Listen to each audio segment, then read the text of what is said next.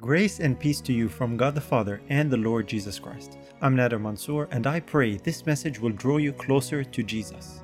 The title of uh, what we will talk about just before lunch is uh, The Seal and the Mark. And in looking at the seal and the mark, as soon as I mentioned that, of course, to, uh, to an audience, especially an audience with an Adventist background, we immediately think we, we know the topic, right? And so when I talk about the seal of, and the mark, uh, you know what I'm going to be talking about? What is it? Sabbath and? And Sunday, right? This is, this is familiar ground for all of us. We're actually experts when it comes to the seal and the mark. Of all the churches, we consider ourselves to have a certain amount of expertise when it comes to the seal of the uh, seal of God and the mark of the beast. And we have a lot of books about it. We have a lot of charts about it. And we actually have a certain sense of pride in understanding these things that a lot of these other poor Sunday keepers don't really understand or comprehend. You know what I'm talking about?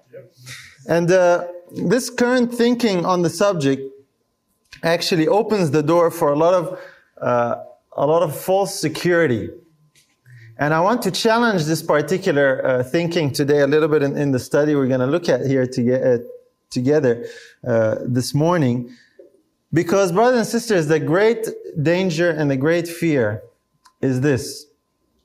Most people, because of their understanding of some of these things, believe very sincerely that they will receive the seal of God and that they will not receive the mark of the beast. And it will be the greatest deception and tragedy for people who wholeheartedly believe that they will receive the seal of God to end up having the mark of the beast. And so we are, we are in this category as, as Seventh-day Adventists, as people who study prophecy, as people who pride ourselves on our knowledge and understanding of the end times and the last day events. You know, we have charts, right? Plenty of charts. and so many varieties out there. Charts of everything when the latter rain will fall and probation will close and all the different events and Sunday law comes here. We are experts and this expertise, brothers and sisters, has given us a certain sense of safety and security when it comes to the last days. And with that, there is actually a very grave danger. This is what I want to explore. This is what, to, uh, what I want to examine today. And, uh, the reason for the danger is if we miss something along the way. You know, when you think you're an expert at a topic, it's not likely you're going to re-examine it. You know everything there is to it. You're not ready to hear something about it. You know all there is to it. But if you miss something and you feel you're an expert, you're going into the last days with a false sense of security. This is the problem we have. And, and like I said, this is what I want to examine. There is a certain Adventist psyche that exists when it comes to the seal of God and the mark of the beast. And, and you, you're familiar with what I'm talking about, right? And this Adventist psyche exists among every breed of Adventism. What I mean by that is in the church, out of the church, beside the church, independent, codependent, uh, whatever anyone who professes any form of Adventism or Seventh-day Adventism, we have this predominant psyche, whether it be the main church, Reform, IMF, whatever group that claims to subscribe to the Seventh-day Adventist message, three angels messages, we have this common psyche when it comes to the last days, the seal of God, and the mark of the beast. We are the number one experts in the world about it. You know, you know what I'm talking about, right? When we have millions of books out there and this and that and the other. And so today what I'm going to talk about, I'll tell you right up the front. This is going to be a heavy message, so get ready. Okay, this is going to be heavy. This will shake some things in your mind, so get ready. Okay, before we start, so when we go along in the middle, you don't look at me with big eyes like this and, and what's going on. I'm telling you right up the front. This is not a milk message. This is meat, and it's going to be heavy meat, and it's going to be based on what we're talking about. Because, brothers and sisters, the issue of worship in the last days and the confusion over worship and the three angels' messages, this is a life and death issue for the for the planet. We think it applies to everyone else, but not us, because we're the ones who have the message. And this is a problem among us. We have a lot of spiritual pride when it comes to the positions we understand. We look down on these poor Sunday keepers. So, so get ready today. The message is going to come our way. Okay. So I just want to give you that warning up front. And we're going to look at the Bible together and see what we can examine. We want to look at this topic that we're so familiar with, we're such experts in, and see if we can find something that perhaps along the way we missed. And, uh, and so that's something I want us to keep in mind because like we said, the, the battle in the last days is over, is between these two issues, the seal of God and the mark of the beast. And like we said, it is a battle of worship. And this battle of worship in, in, in the Adventist psyche that I'm talking about seems to boil down to just one issue. When do you worship? Which day do you worship? We believe, we feel. If you have the right day, you're all set for the kingdom, brother. Don't worry. You got the wrong day? Oh, brother, oh, sister, you didn't get the mark of the beast. This is what it boils down to really at its most fundamental level. Isn't that right?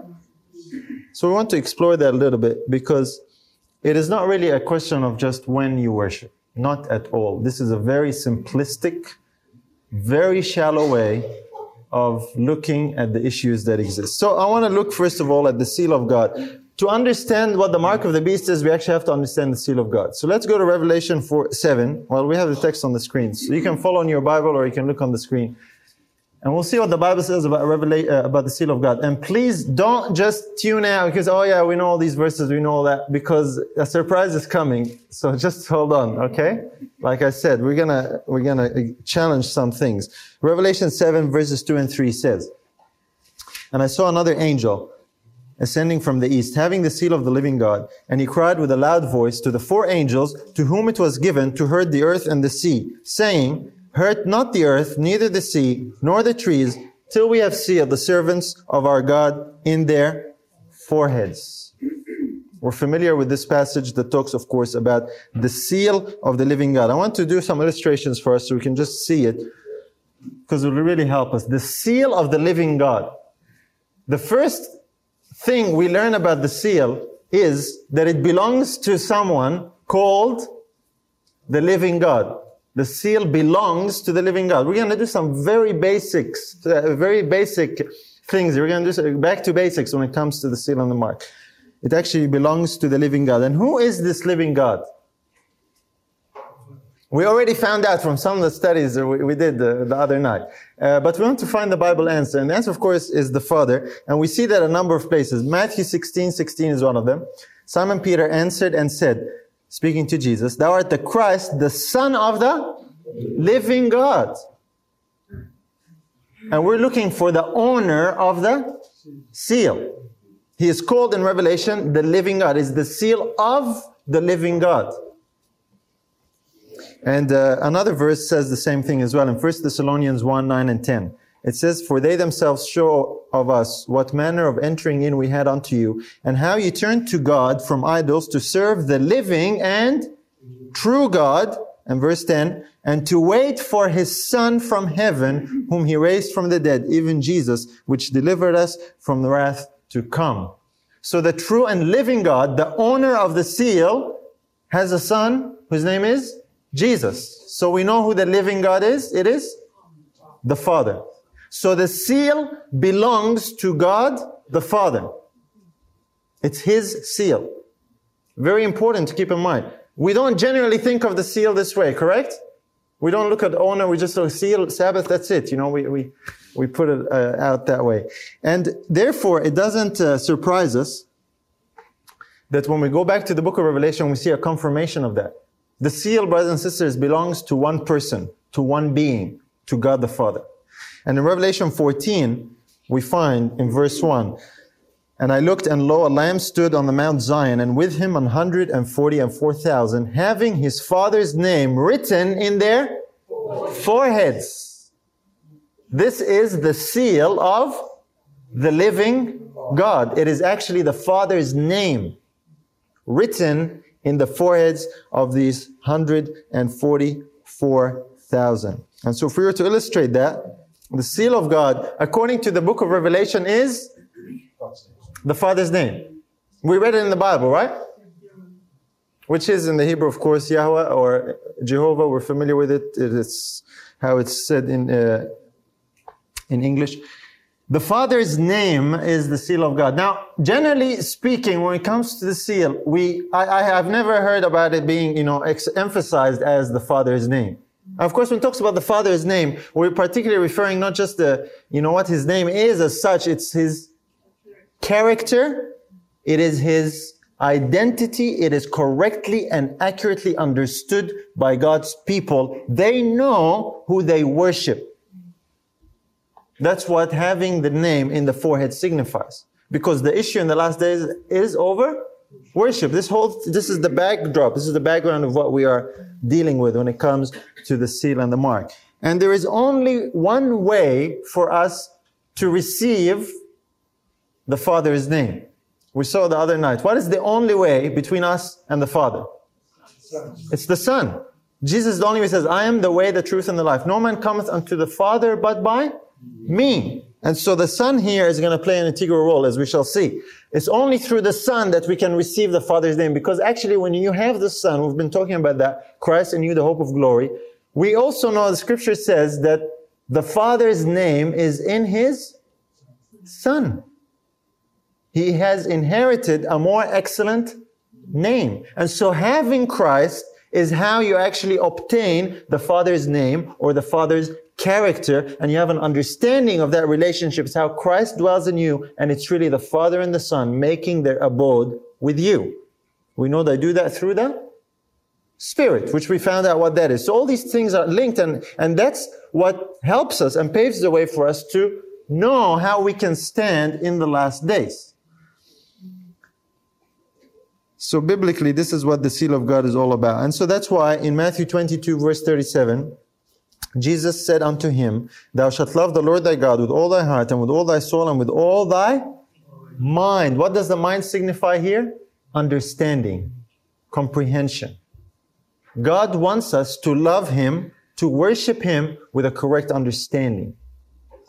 The 144,000 in the last days are going to have a correct understanding. They're going to love God with their mind. They're going to have the true worship in their mind, signified by having the Father's name in their forehead, which is the seal of the living God. You with me? And this is why Jesus emphasized that to the woman at the well in John 4:23 he says, But the hour cometh, and now is, when the true worshippers shall worship the Father in spirit and in truth, for the Father seeketh such to worship him. The 144,000 are going to be what kind of worshippers? True worshippers. They will worship the Father. His name is in their foreheads. They have the seal of the living God. Because the issue in the last days is worship. And it is not just when will you worship. It is actually also who you worship and how you worship and when you worship. It seems that we have ignored all the others and we only focus on when. We have been severely deceived, brothers and sisters. Duped, thank you. That's, that's another way to put it. Severely. And we have put all our trust and all our confidence in when. We will see as we go along, but I think you understand what we're talking about.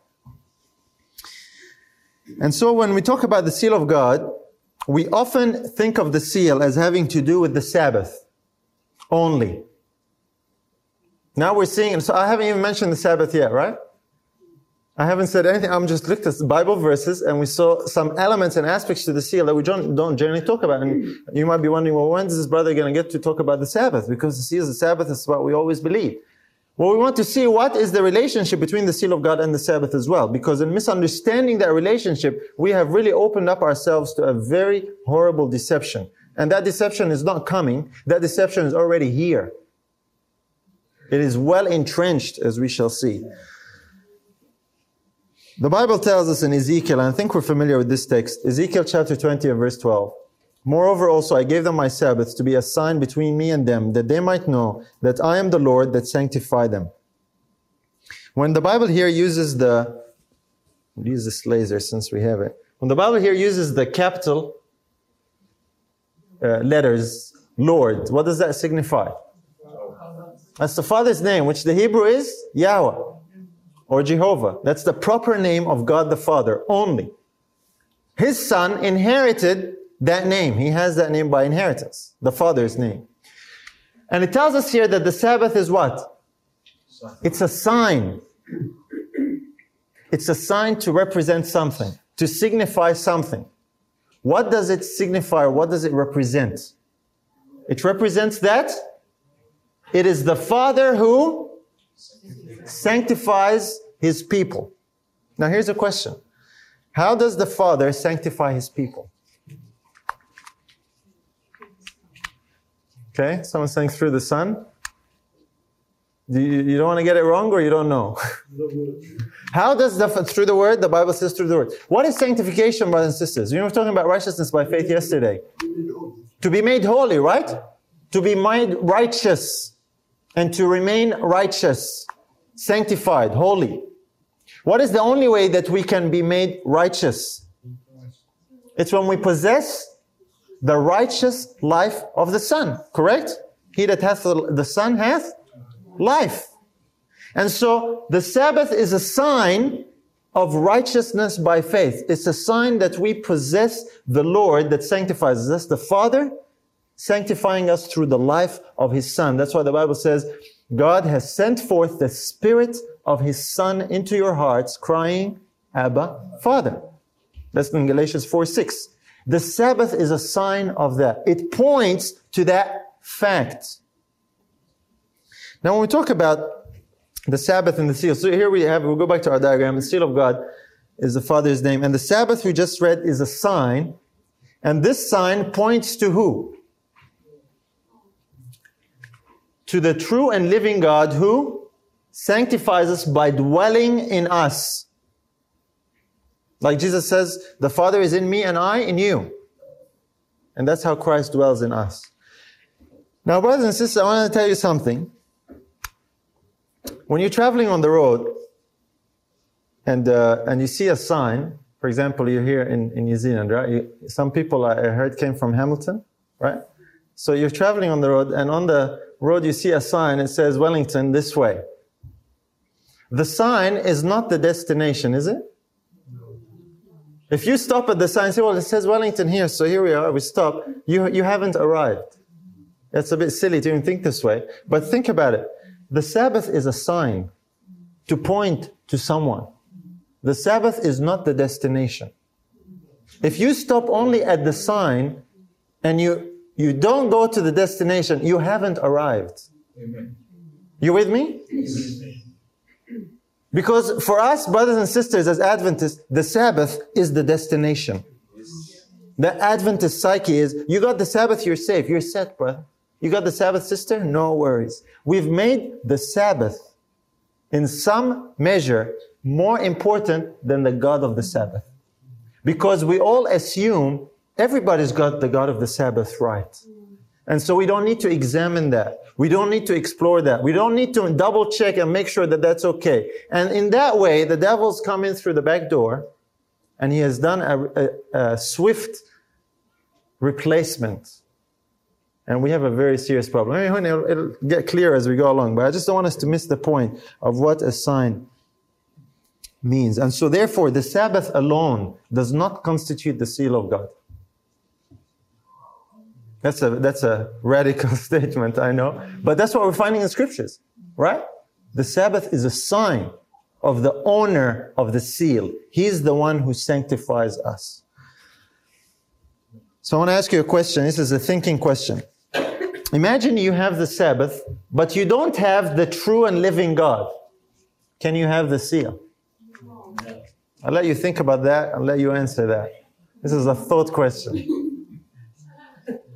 But think about it.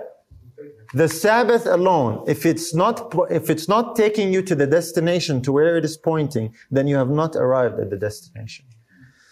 You still have the sign because it's there.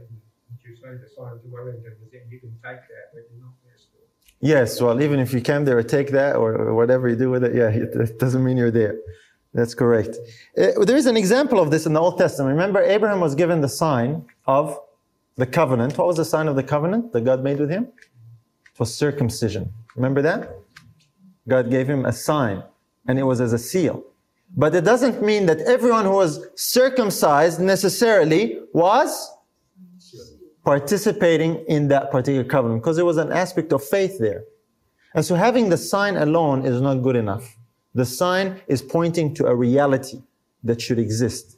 It should help us get to the reality. If, if there was no sign there on the road, you might take a wrong turn. So the sign is to help you and guide you in the right direction to the destination. But you need to keep going and get to the destination. And so the Sabbath is a sign of our allegiance and worship to God. The fact that the issue is worship in the last days is, uh, is one of very, very great significance. If we were to uh, illustrate it this way, and just put this up, make sure it's all there. In uh, the fourth commandment, which we all love very dearly, which is the Sabbath commandment. I didn't put it there. We all know it. But the fourth commandment tells us when we worship, correct? And also tells us why we worship. We worship on the seventh day. And the reason is God made heaven and earth, the sea, and all that in them is in six days, and He rested on the seventh day. So we, this is when we worship, and this is the reason we worship. And these are all good and valid and important and biblical reasons. Praise the Lord. Hallelujah. But the fourth commandment has three others before it. And the three others that are before it, they also all deal with worship. But we, we don't talk about them that much in the context of the last days and the issue between the seal and the mark. For example, the first commandment actually tells us who we worship, right? Thou shalt have no other gods before me. But before even God said that, He identified Himself. He says, I am the Lord thy God, which took you out of the land of Egypt, out of the house of bondage. And there He identified Himself by name as well. The second commandment tells us what we worship. God is not an object that can be signified by you know uh, images. God is not ether. God is not just a concept. God is an actual being. He's a tangible being that cannot be represented by the things that he has made. And the third commandment talks about how we worship. Reverence to god's name. To have reverence. Jesus talked about worshiping god in spirit and in in truth. That also has to do with reverencing God's name.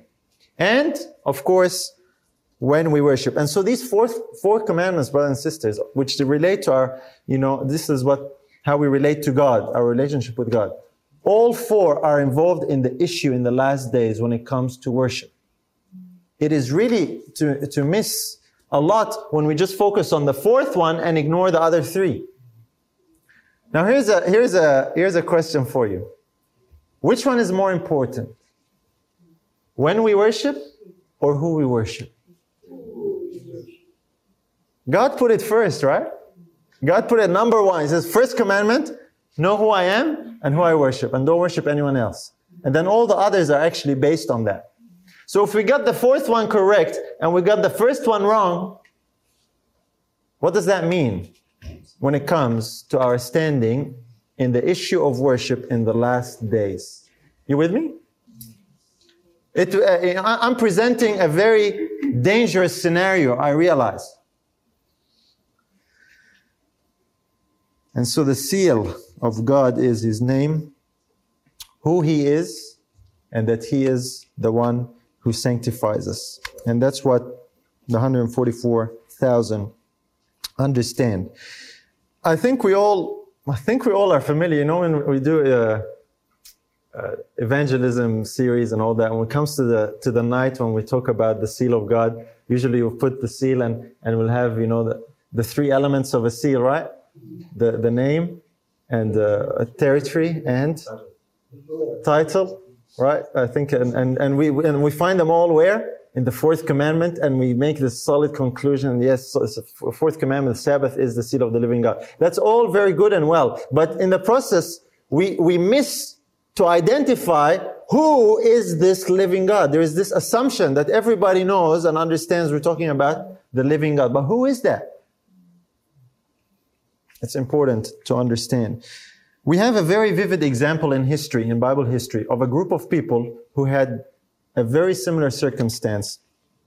And this group of people uh, fell for a very horrible deception. We read about them, and of course we know that's the Jewish nation in John 8 42. There are some alarming similarities. I want to draw some parallels here with that. Jesus says unto them, If God were your father, you would love me, for I proceeded forth and came from God. Neither came I of myself, but he sent me. The Jews had rejected Christ. They did not accept Christ for who he was.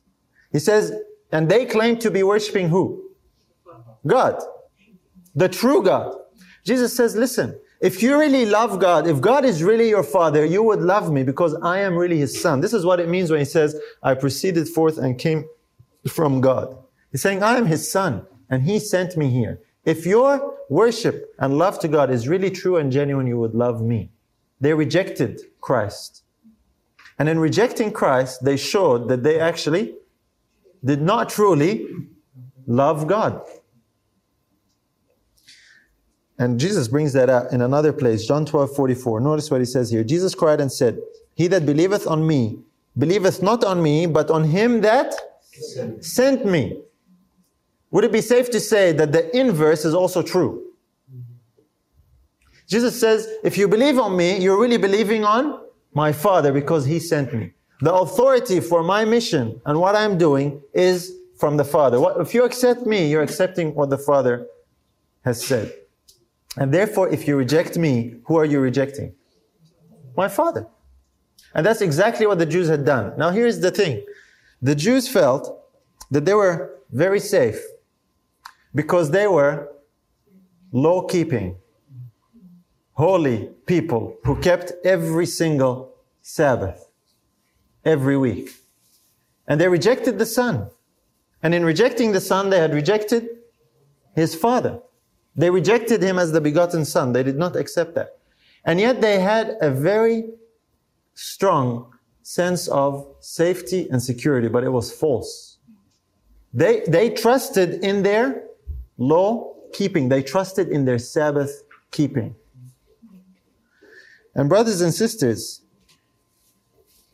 we are in a very similar danger today. Very, very similar danger. What happened to the Jews who continued to keep the Sabbath? They were eventually destroyed in the destruction of Jerusalem. They were Sabbath keepers when they were destroyed. You realize that? But they had rejected the Lord of the Sabbath. Jesus said, The Son of Man is Lord even of the Sabbath. They rejected him and they kept the Sabbath. And because they had the Sabbath, they felt safe, they felt secure. They went into their last days scenario, the destruction of Jerusalem. And all the while, you know what they believed? God's going to deliver them. While the Roman armies were surrounding Jerusalem, they would tell the people, don't worry, we're God's people. We keep the Sabbath. We are God's faithful people. He's going to deliver us. Don't worry. As the walls were broken down and the Roman soldiers were streaming in, don't worry, God's going to intervene last minute. And each one of them died trusting that help would come because they were good Sabbath keepers and help did not come. You know that the same thing is going to repeat? Yes. Because Jesus told us that event is actually a small picture of what will happen in the last days. And the Jews actually represent which group of people on earth today? God's professed, holy, remnant, Sabbath keeping, law abiding people. We are in, in serious danger, brothers and sisters. And look, let me, let me read it to you uh, so that we don't, uh, we don't get it wrong. I'm going to come to that statement in a little bit, but let me read to you another verse. John chapter 5 and verse 23. Jesus here speaking says that all men should honor the Son even as they honor the Father. He that honoreth not the Son honoreth not the Father which hath sent him. Today, brothers and sisters, we are not honoring the Son as the Son. We do not honor him as the only begotten Son of the Father. We honor him as something else. In so doing, we are actually dishonoring him and therefore dishonoring the Father. This has to do with our worship. And this is the issue in the last days. We're all familiar with that. Because, you know, sometimes when we share these things with people, people say, well, you know, this, this topic is, is just a side issue. we need to focus on, on what's important. The three angels' messages and the seal of God and the Sabbath. That's what's important. This issue about God is a side issue. I hope you're seeing that this is not a side issue. This is the core issue in the last days. This is the battle in the last days. It is the battle between the God of the Sabbath versus the God of Sunday, as we shall see. And so, honoring the Son, the Jews had rejected him as the Son. And we saw what happened to them. Not only that, but we find that the Jews had a very interesting situation develop. You see, somewhere along the line, imperceptibly, imperceptibly the, the Jews' trust and confidence had shifted from God to the Sabbath. They were great protectors of the Sabbath. So much so that they actually condemned Christ for what they felt was Sabbath breaking. Here's the Lord of the Sabbath himself. They said, Hold on, what are you doing on the Sabbath? This is wrong. They took him to court and they wanted to kill him because of his perceived Sabbath breaking. And they felt all the while completely justified because they felt that they were protecting the holy and sacred Sabbath. And the same thing exists today, brothers and sisters.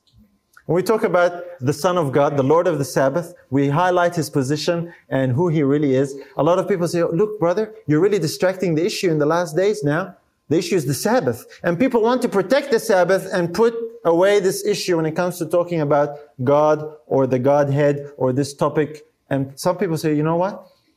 Uh, Mrs. White never said anything about the Godhead being an issue in the last days. She spoke about the Sabbath. And so you guys here are, are totally distracting us. We're going to see what Ellen White said in a minute. But do you understand the, the reasoning that a lot of people have? This is something, maybe some of you heard that. If you haven't, you'll hear it soon when you start sharing with others. If you believe the truth, you're going to hear it soon. A lot of people believe that, brothers and sisters. When we separate the Sabbath from the true and living God, we are breaking up the elements of the seal of God. You can't take the sign and make it the destination. And then people who want to talk about the destination say, hold on, this is a distraction. That means you have missed something major along the way. Major. And so the Jews are actually a picture for us. Here's what it says in uh, Manuscript Releases, Volume 17. Satan is working that the history of the Jewish nation may be repeated in the experience of those who claim to believe present truth. What group of people is that? That's us. Satan is working to repeat the same thing that happened to the Jews to happen to us. Notice how it goes on to say, the Jews had the Old Testament scriptures and supposed themselves conversant with them, but they made a woeful mistake. They had the Bible and they felt that they were experts at understanding the Bible and exactly what will come and how it will come and what they should expect. But they made a mistake. The prophecies that refer to the glorious second appearing of Christ in the clouds of heaven, they regarded as referring to his first coming. Because he did not come according to their expectations, they turned away from him. Satan knew just how to take these men in his net and deceive and destroy them. And Satan is working to repeat the same scenario for who? For Seventh day Adventists. And brothers and sisters, we believe we are experts when it comes to end time events. And we have a certain expectation of exactly how things will happen. We are so certain we put charts on it, uh, charts for you know, and we share them. And, and this is exactly, we have a certain expectation. And if along the way we have misunderstood something in the scriptures and things don't happen according to what we expect, Satan's going to triumph. Because we're not going to be ready for what's coming. We're expecting something and it's going to come out from left field, totally the other side and take us by surprise. And brothers and sisters, most Seventh day Adventists, and I mean that in its broadest term, most Seventh day Adventists are standing and looking, thinking the danger is going to come this way, and it's already overtaken us from behind. On the issue that we feel are the experts. We are the experts when it comes to this issue. Amazingly enough, as we shall see. Now, what is the seal exactly when we talk about the seal? I want to explore a couple of uh, aspects when it comes to the seal. Because, like we said, the, the, the, seal is not just limited to the Sabbath day. Let me read a couple of statements here from Spirit Prophecy to that effect. Because someone will say, well, hold, here, before we read the statement, we'll go back. Someone will say, hold on, brother, you know, all he's saying sounds very interesting, but why I said the seal is the Sabbath, that's it. You're, you're making noise out of nothing. So don't, don't waste our time here. And you're just trying to promote your issue. You're just trying to make what you are teaching us sound important. So we want to see what the Spirit of Prophecy says, because this is generally why a lot of people will just not listen. And, and, and are happy to continue in a, in a, in a deception. So I want to make it as clear as possible. Here's some statements from Spirit Prophecy. See what she has to say. Those who would have the seal of God in their foreheads must keep the Sabbath of the fourth commandment. It's the sign for the owner of the seal who sanctifies us. There's a relationship between the, it's not just keeping the Sabbath. Let me read another one. Uh, if my computer here will cooperate.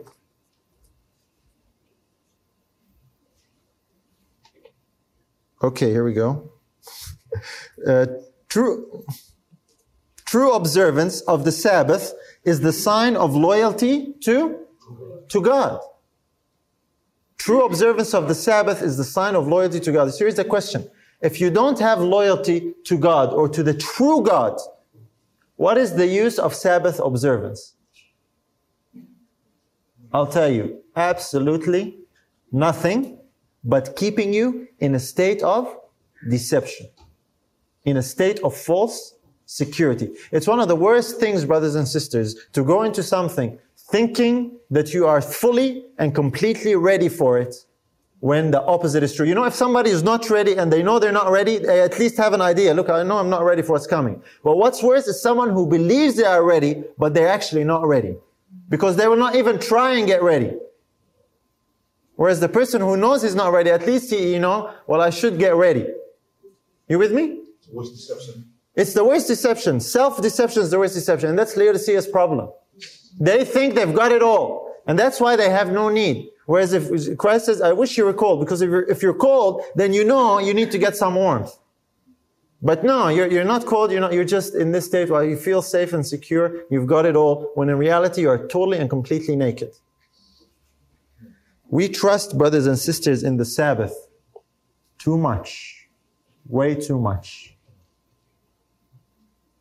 We don't trust in the Lord of the Sabbath, we trust in the Sabbath. You know, brothers and sisters, a lot of people, a lot of Seventh day Adventists, preparation and readiness for the last days is really all summed up in Sabbath keeping.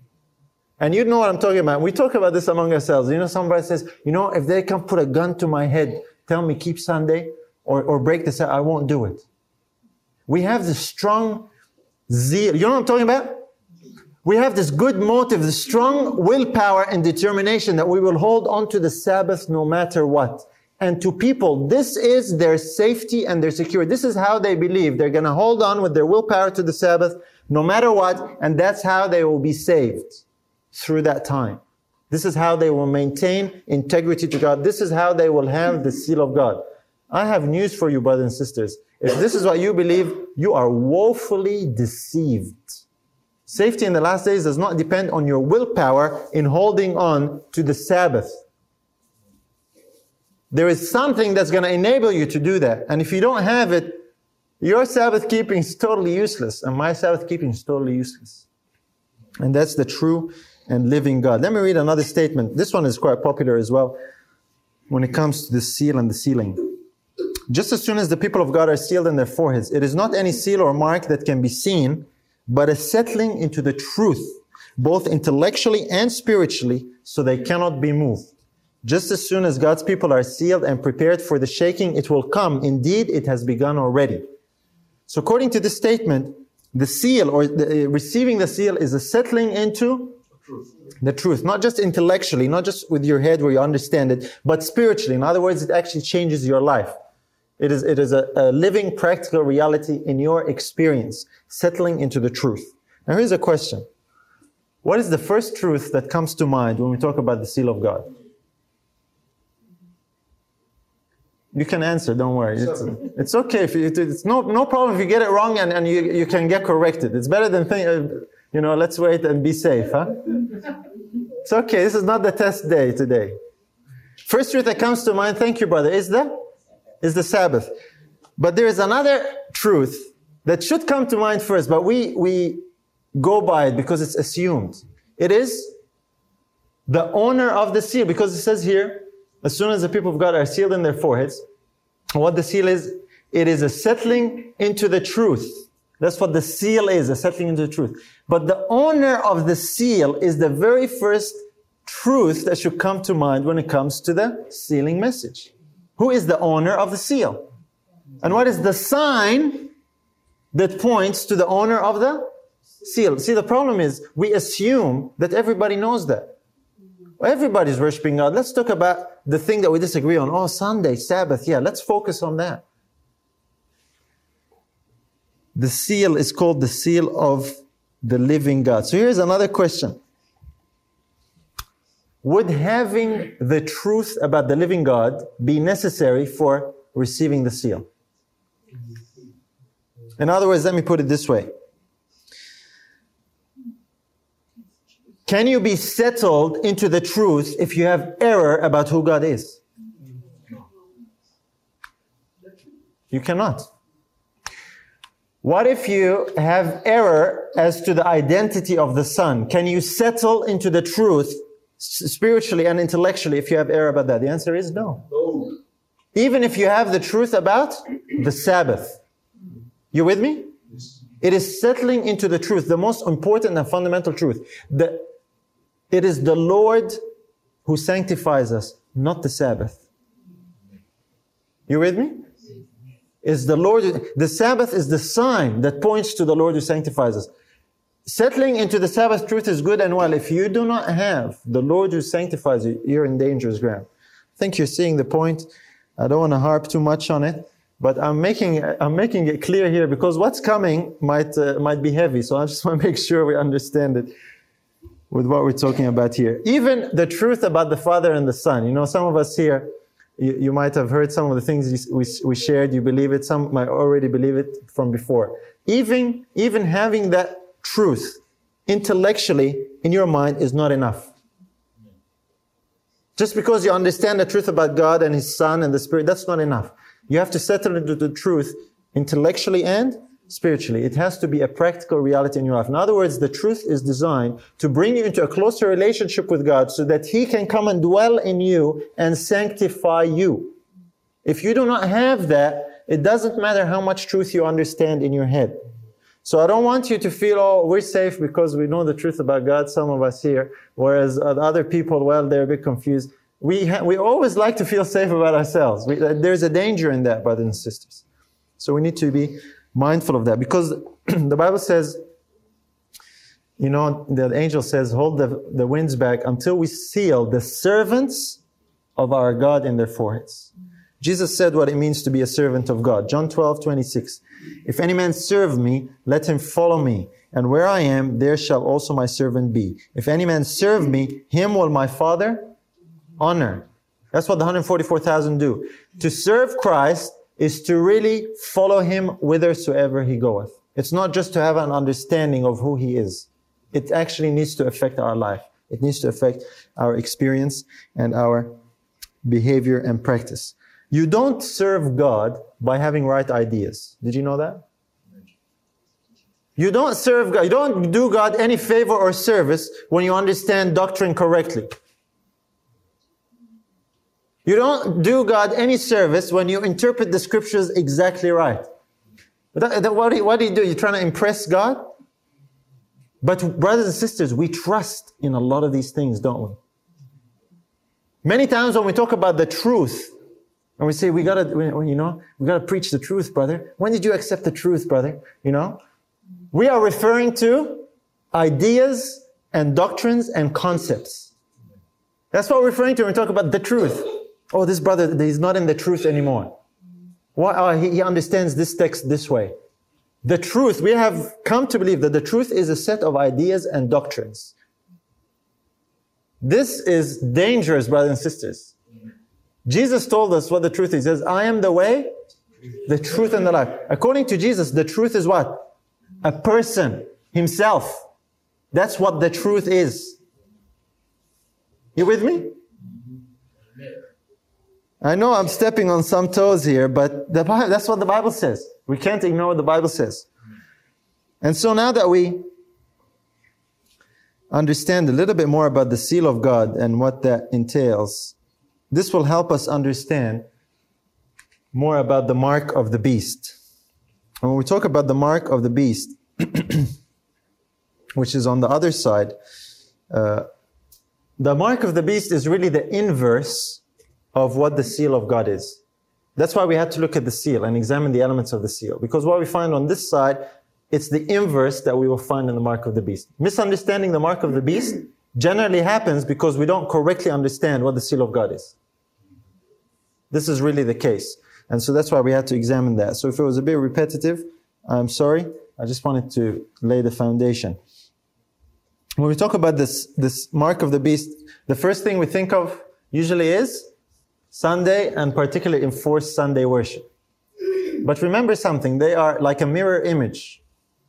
And so Sunday also would serve as a sign, just like the Sabbath serves as a sign. There's no question that Sunday, particularly enforced Sunday uh, worship, has to do something with, this, with the mark of the beast. But that's not the end of the story. We think that's the end of the story. Just like the Sabbath is not the end of the story when it comes to the seal of the living God. They are parallel. And just like the Sabbath is a sign that points to the owner of the seal, so Sunday is also a sign and it points to something. And just like those who receive the seal of the living God, they worship the owner of the seal. That's who they worship. And this is when they worship. In like manner, those who receive the mark of the beast, this is when they worship. And we also want to see who they worship. Because that's the contest. That's what, who the contest is between. It's between this God and this God. And this contest is going to be played out in the last days and will be seen in the issue of worship over which day you worship. So let's look at that a little closer. Revelation chapter 13. There is more to the mark than we generally talk about. Let's see what it says. Verse 16. And he causeth all, both small and great, rich and poor, free and bond, to receive a mark in their right hand or in their foreheads, and that mo- no man might buy or sell, save he that had the mark, or the name of the beast, or the number of his name. Sister Eva has been sharing with us how this is being set up with the control in the world of all the buying and selling through trade agreements. Correct? This is the world setting up for what's coming. Satan is behind the scenes setting up where the globe can be controlled what you buy and what you sell. And if you don't get with the program, you're not going to be able to buy and sell. This is the means that will be used to enforce the mark of the beast. But in its essence, the mark of the beast ultimately is a religious issue. It's an issue of worship. It's not an issue of economy. Economy will be used and trade will be used to enforce a, an issue of worship. And we know who's behind the scenes with that. But notice what it says here. No man can buy or sell except if they have what? The mark, but what else? The name of the beast and the number of his name. We're experts when it comes to the mark, and we talk a lot about the mark. But there is not just the mark only there is the mark or the name or the number of the beast. So I ask you a question. What's the name and what's the number? When it comes to the number, people say, oh yeah, the number, that's 666 in Revelation. Okay, that's good. And, and the name, and what does that signify? Because you can have either one. It says or, correct? So you don't have to have the mark of the beast, but if you have the name, you are in the same category. Correct? So what is the name? And no one knows. Hey, we're experts, come on. Right? Because listen, if you have the name or the mark, it's the same thing. Someone's saying Satan. Okay, we're gonna see. That's a good, we'll lock in the answer. Okay, anyone else? Look, brothers and sisters, now it sounds serious now because look, if, if we if we don't know the name, we might receive it.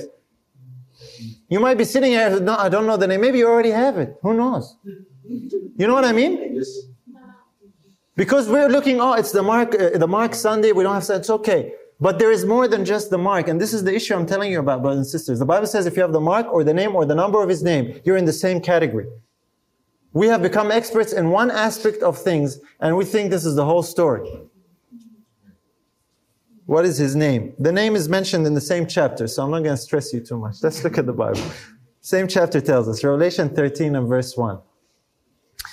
And I stood upon the sand of the sea, and I saw a beast rise up out of the sea, having seven heads and ten horns, and upon his horns ten crowns, and upon his heads the name of blasphemy.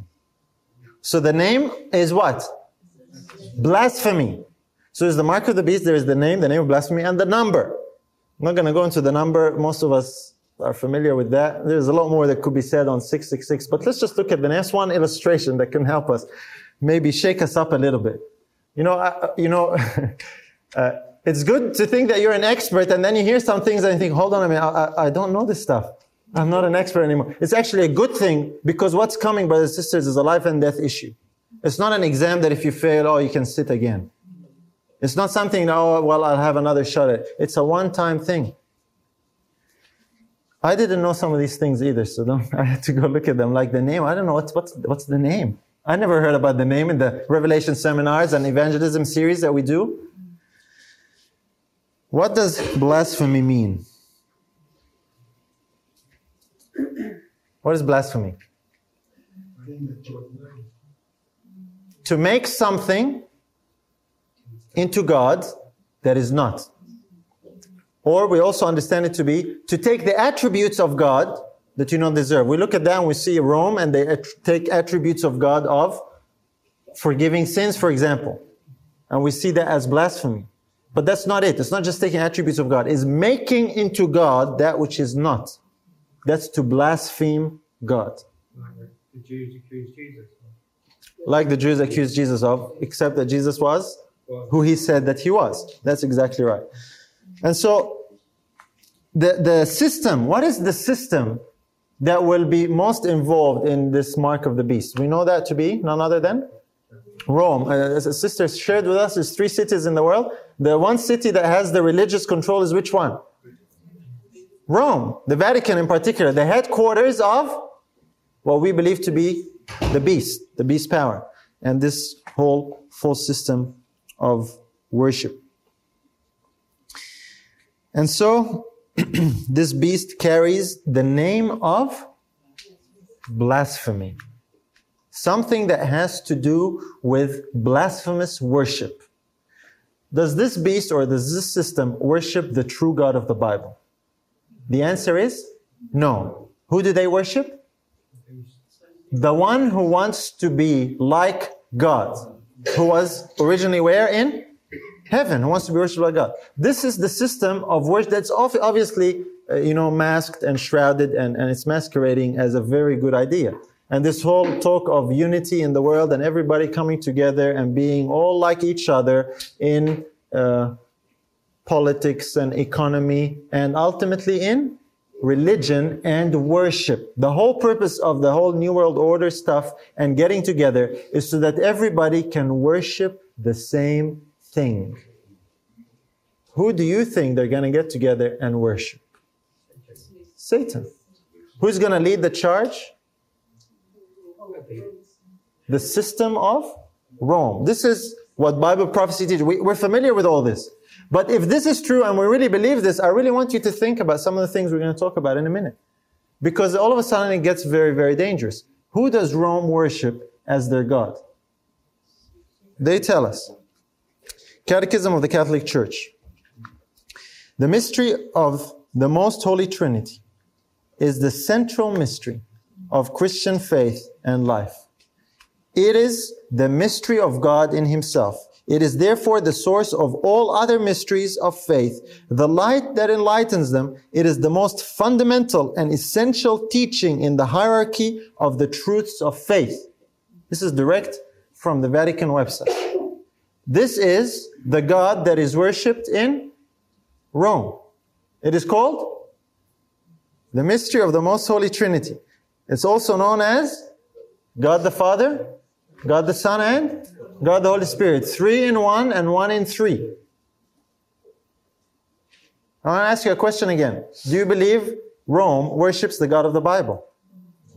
No. This is who they say they worship.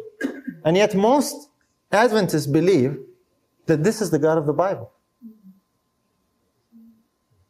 That's a, there's a problem here. There's a very big problem.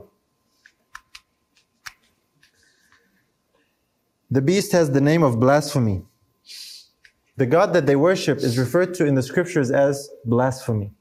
It is worshiping as God that which is not God. That's why we that's why we're looking at what we're looking at in the scriptures. That's why we laid the biblical foundation, and now we're looking at it in the context of the last days. You know, in, in the in the evangelism seminars, usually when it comes to this issue of the mark of the beast, we identify Rome as the Antichrist and so on. And usually we will have some quotes from Rome that talk about Sunday being their mark of authority and how they changed the Sabbath to Sunday. You familiar with that? Yeah. And we present those as Rome saying, see, Rome says that Sunday is their mark of authority. There you go. That's the beast telling you what the mark of the beast is. That sounds good and very convincing, and it's true. But Rome actually tells us there is something that they regard as more important than Sunday. You know what it is? Notice what it says here. It is the most fundamental and essential teaching in the hierarchy of the truths of the faith. The Trinity is the source of all other mysteries of the faith. So in other words, Sunday comes from the Trinity, according to Rome. They consider the Trinity or the God that they worship more important than the day that they worship. And the Bible says that as well. They got it right, we got it wrong. They got it right or we got it wrong? Yes, that's uh, okay. There's been a very serious mixing of things. And that's why I want to take it slow and look at it and consider it because there are some very serious inconsistencies that we hold to, brothers and sisters. That's not the only time Rome says it. Here's another one. The mystery of the Trinity is the central doctrine of the Catholic faith. Upon it are based all the other teachings of the church. It's the central doctrine. Every other teaching is based on the God that they worship. That's the same with us. All the, yes, and she has daughters too. We're going to come to that. All the teachings that we believe are based on the God that we worship in the scriptures. He is the source of all things. The mirror image, the false worship that has been set up, and for hundreds of years Satan's been working to set up his masterpiece and rebuild Babylon on a global scale, is the system of worship that's also based on the false God.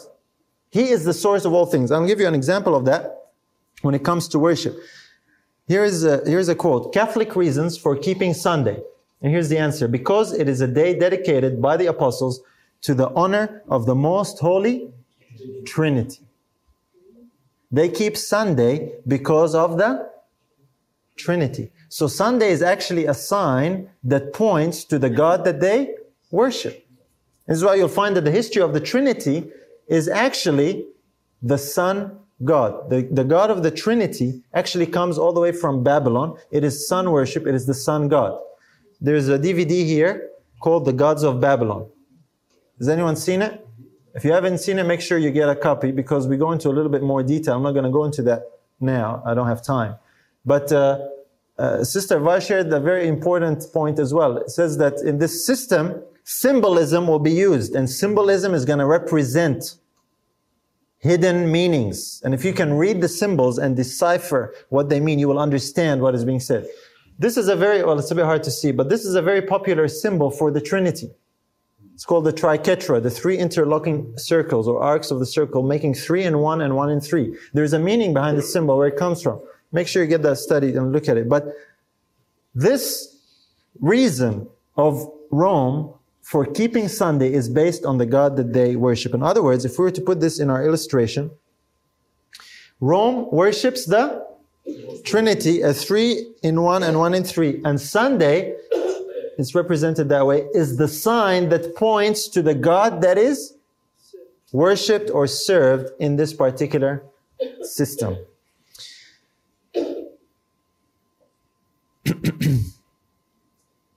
this is the name of blasphemy that they carry. And not only that, but we find the same thing repeated in Revelation 17.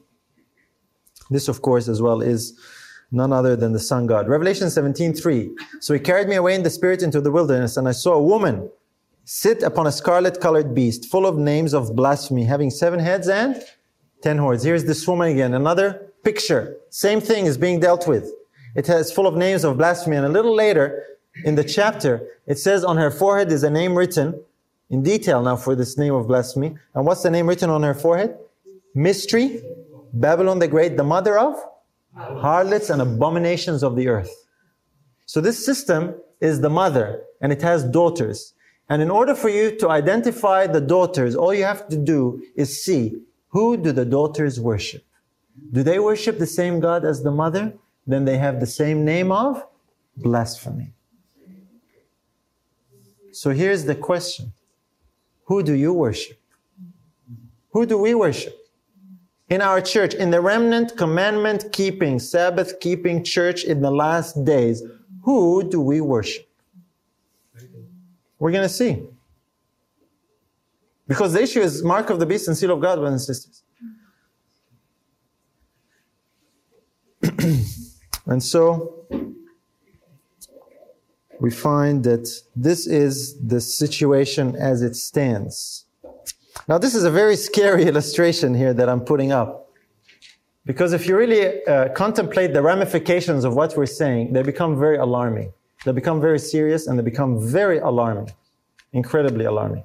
And they're going to get a little bit more alarming before we finish. We're almost there. But someone might say, and, and rightly so, that people might wonder, because this is so startling, and say, look, you know, you guys are really off with the fairies here. You've really lost the plot. You, you, you're saying stuff that's so out there. You know, you have no understanding of this. We've got the spirit of prophecy. Mrs. White never said anything about this. You know, you're just trying to promote your idea and push it everywhere. You try and put it in the mark of the beast and just to give importance to what you're trying to tell us. And that's a good objection. I hear this objection quite a, a lot, actually. So are we off with the fairies here? Is this is what we're saying? Is this true or not? We saw it in the Bible. But I want to go also again to the spirit of prophecy and see what the spirit of prophecy has to say. For the satisfaction of people who might be truly wondering and genuinely asking, is this really true or not? Here's a statement from Spirit Prophecy. Testimonies, Volume 6. The light we have received upon the third angel's message is the true light. The mark of the beast is exactly what it has been proclaimed to be, which is what? we believe to be what?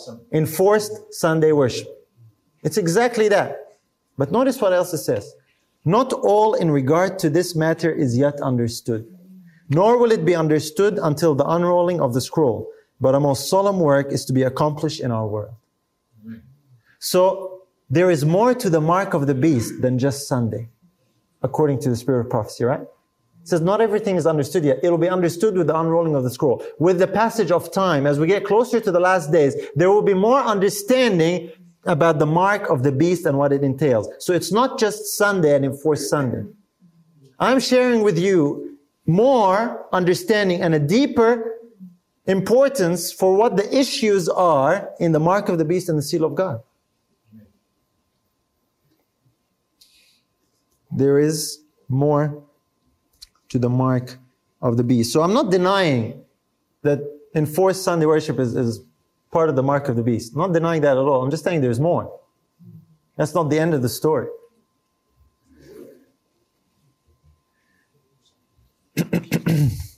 and so I want to share a little, uh, a little quote here that illustrates the Adventist cycle. We're almost there, so we'll just hold on a few more minutes and then we'll, we'll make a close. But I just want to share this quote. And this quote is actually a, a video. I want to play it and hopefully we'll hear it clearly, thanks to our speakers here. Then I'll make some comments. And what this quote does, basically, is it illustrates this psyche that we are talking about. So, Elder Wilson, we've heard about the beast, his image. What about this mark? What is this mark? Well, Don, it's mentioned, of course, in verse 9. It is also mentioned in verse 11. And it is always connected in both of those places with the worshiping of the beast and his image. So there's something about the mark and the worship. And actually, this does uh, represent very much the authority of the beast and the image. And what gives that, uh, that power, that authority?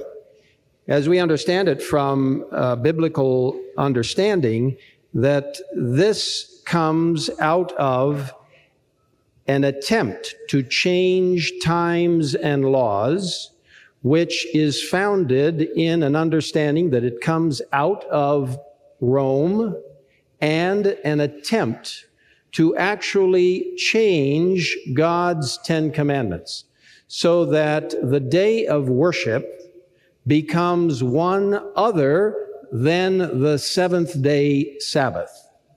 And in fact, the mark of the beast would be the worship of God on any other day than that particular day because that is a sign of God's authority. In fact, let's contrast the mark of the beast with the seal of God because the seal of God for God's people in the last days will be their adherence, their love of Him, and their observance of the day which He has ordained and made sacred, the seventh day Sabbath. So you are sealed with a special connection with Him when you keep that day. Anyone keeping a day other than that ultimately will be keeping the sign or the mark of the authority of the beast, which has changed the day of worship to another day. Okay. Everyone heard that? Okay, is that true or false? False. Okay, true and false? It is true, but incomplete. Correct? And this, the reason why I'm, this is General Conference president, of course, and I'm not picking on him personally, but what he says illustrates what we all believe as Adventists. This is really the issue. This is what it comes down to. Which day will it be? The seal is which day? Sabbath. The mark is which day? Sunday. Or according to him, any day other than the Sabbath. He, he didn't specify Sunday as such, but any day other than Sabbath. Well, whatever it is, but it is a day. It is when we worship. And this is the danger, brothers and sisters. This is why we're looking at this in detail to understand the deeper elements that are contained in both the seal and the mark. And in looking at that, I want to really ask you some thought questions. And the thought question is here's the first thought question Is it possible for a Sunday keeper to be worshiping the true God of the Bible? Yes. Is that possible? Yes. Okay. If he's ignorant, that's it. All right. That's that's good. Here's here's another scenario. Is it possible for a Sabbath keeper to be worshiping the God of Sunday? Yes. I think, well, So this scenario here throws a lot of problems up in the air because what happens now when it comes to the mark and the seal? All of a sudden, it's not as clear cut as we like. Right? And all of a sudden, the Sunday keepers are not so bad. You know, a lot of Sunday keepers worship, worship the true God. And all of a sudden, the Sabbath keepers, a lot of them are in real danger, right? But, brothers and sisters, this is deadly danger. This is what the devil is planning for God's people. He's planning to have them trust and believe that they've got it all right, but they've shifted their worship from the true and living God to the God of Sunday. And it's, go- it's going to come as a shocking surprise to many, too late when they realize that their Sabbath keeping meant nothing because they were worshiping the same God as the Sunday keepers. This is a disaster. This is a disaster of incredible proportions. We never used to believe this as a church, as we shall we saw that already. Something changed over the years, and the change is so dramatic, it's so drastic that it affects our preparation for the last days. So, if a Sunday keeper is worshiping the true God, we would expect that the true God will lead him and guide him and inspire him to accept the Sabbath, and that happens. So, would it be possible for this person to receive the seal? Where's my pointer? I better use the pointer. Okay, yes. What about here? What happens to a person who's keeping the Sabbath, which is on this side, but he's worshiping this God? What would he receive, do you think? Hmm. Okay, he's giving uh, honor to the name of blasphemy. That's right. And if you have the name of blasphemy, you don't have to have the full mic. If all you have to have is the name. If you are giving your allegiance and your worship to the same God as Rome, then you are in the same boat as Rome. How sad. There are so many people in this category who truly believe, who sincerely believe that they will receive the seal of God. What a shocking surprise to realize that they end up with the mark of the beast. That's why we're sharing the things we're sharing. These are life and death issues, brothers and sisters. It's a very, very serious matter. And it's a very sober matter, too. You know, I don't share these things lightly. I, I realize the weight of, of, of what I'm saying is very serious. And this is, I'm not sharing this to condemn people. I, just want to be clear. I'm not sharing this to condemn people. I'm sharing this to wake us up, brothers and sisters. We have been hoodwinked big time as Adventists. Let's see what else the Spirit Prophecy says. The third angel's message has been sent forth to the world, warning men against receiving the mark of the beast or of his image in their foreheads or in their hands. To receive this mark means to come to the same decision as the beast has come and to advocate the same ideas in direct opposition to the word of God. Here is a definition for the mark of the beast that is not commonly used. It is to come to the same decisions as who? As the beast and promote or advocate non-biblical ideas. So here's the question. If you promote the same God as the beast, then what does that mean? According to this. Okay? It says to receive, listen carefully, to receive the mark of the beast is to come to the same decisions and to advocate the same ideas. If we come to the same decision as Rome and we advocate the same non-biblical ideas, we are promoting the mark of the beast according to the spirit of prophecy. You with me? Now, if we do that with Sunday, we straight away, yes, of course, that's, that's like Rome. But the devil is clever. He told us, okay, Adventists, keep the Sabbath. No problem. We'll do, we'll do another replacement. We'll replace the God of the Sabbath. And we'll do it so well that when people come and tell you about the true God, you're going to think they're heretics. Right? And when people come and promote the true Son of God, you say, oh, no, no, be careful, brother. Don't, don't go to these meetings. You, you might get deceived. This, do you see what, you see what I'm saying? To promote the same ideas and to come to the same conclusions as the beast. Here's another clip. I want you to listen carefully to this. Let me also indicate that God the Father, God the Son, God the Holy Spirit all participated in the literal creation of this world. They are the Godhead, three in one, and have existed since eternity and will exist throughout eternity. They are omnipotent, omniscient, omnipresent, and everlasting. Three distinct eternal persons, one God, our Almighty God.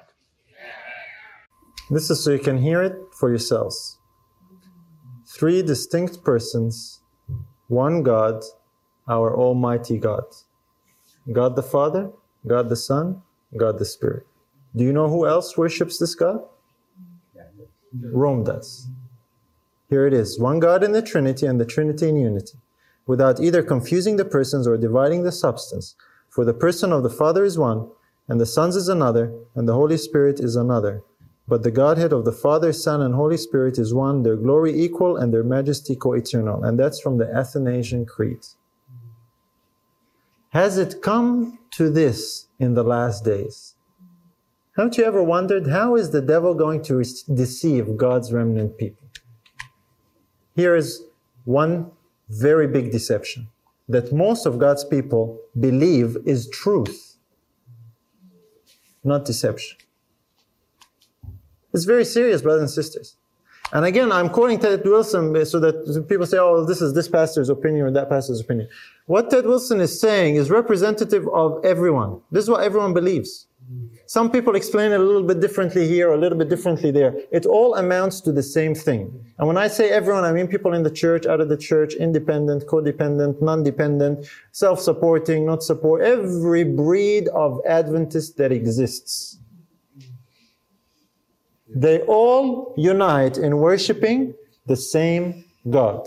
Some say, well, I don't call it Trinity, I call it Godhead. Okay, well, explain it. They explain the Trinity. Same thing. Mm-hmm. So it doesn't matter what label you put on it. In its core, essentially, it is not the worship of the God of the Bible. Mrs. White says, if you agree with the beast and you advocate the same non-biblical ideas, you are promoting the mark of the beast.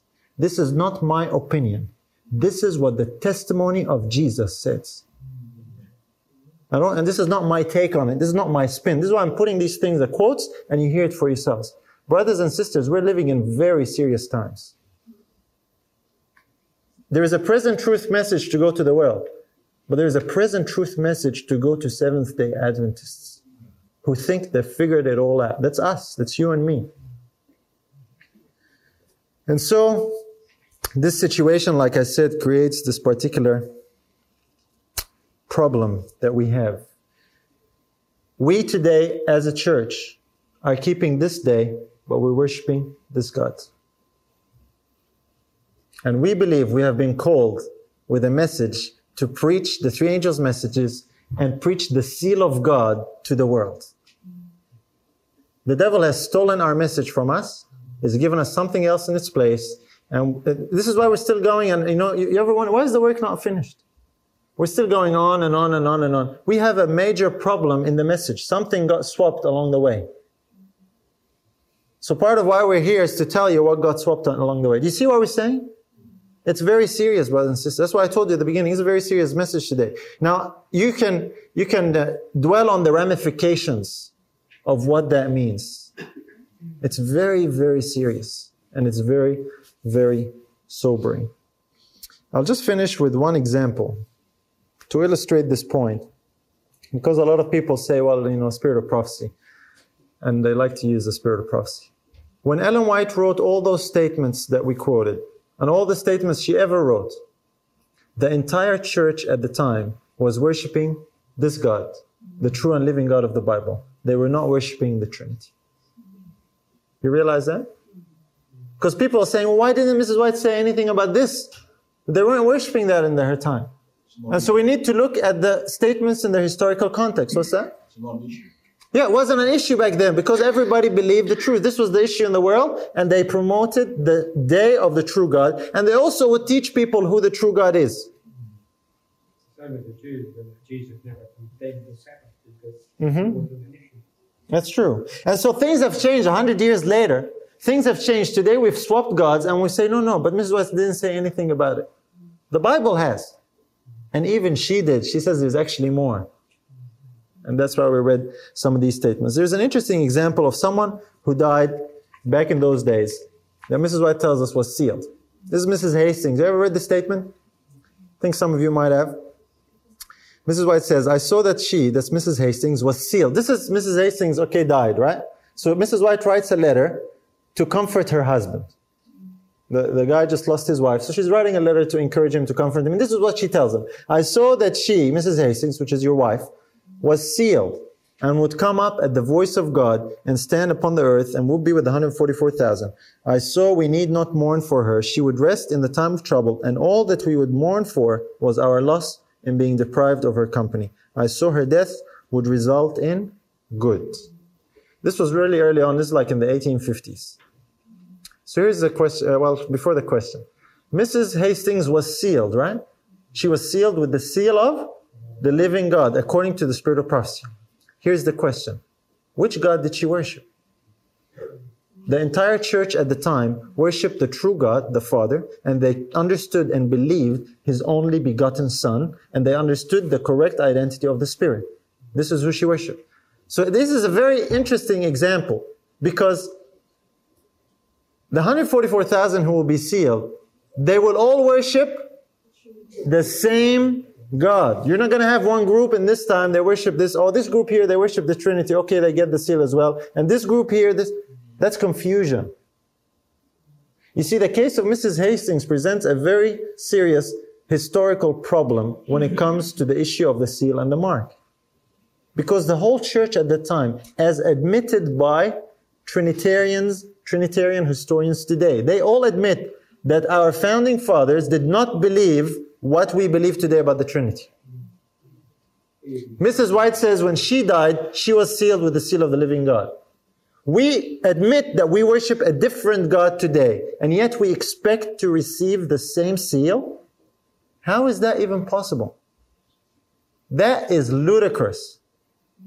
Totally impossible. Totally and completely impossible. The Trinity is an immediate disqualifier for receiving the seal of God. Is that what, I'm trying to say? Yes and yes. I don't want anyone to misunderstand me. It is a definite. If you worship anyone other than the God of the Bible, you cannot receive the seal of the God of the Bible. No matter how many Sabbaths you might keep. And so the Sabbath is the sign for the true God. And so we'll leave it at that. This is our last slide. This is the contest in the last days, brothers and sisters. You know, we might have this battle figured out and correct. We figured out the right day, not the wrong day. That's good. But that's not the end of the war. The war is between this God and this God. Who will you worship? Not just when will you worship. Who do you worship? The true God or the false God? That's the question and that's the challenge. And I hope that this perhaps gives us a little bit more insight as to how we can prepare for the trouble that's coming. I wish, I wish that this message can be shared with the people in the church. Did you see how many people said amen when, when Ted Wilson uh, said this is the God that worship? It was a packed audience. Thousands upon thousands. Brothers and sisters, these are all our brothers and our sisters. This is our family, our spiritual family, most of which are caught up in a deception. Some of us were in that deception at one point, right? And so I'm glad those of you who came, came. And I pray the Lord will lay it on your heart that you will go and share with your brothers and sisters what you have learned here. If you see any merit in it, if the Spirit has touched your heart and said, This is the truth. Because this would have happened doubtless as this. We pray for that. Because we can only speak to your ear. If something in your heart tells you this is the truth, that's the Spirit speaking to your heart. And you know what to do. So I will just leave it at that.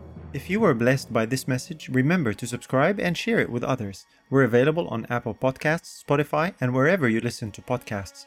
Your prayers and support are appreciated. May God richly bless you through His Son Jesus.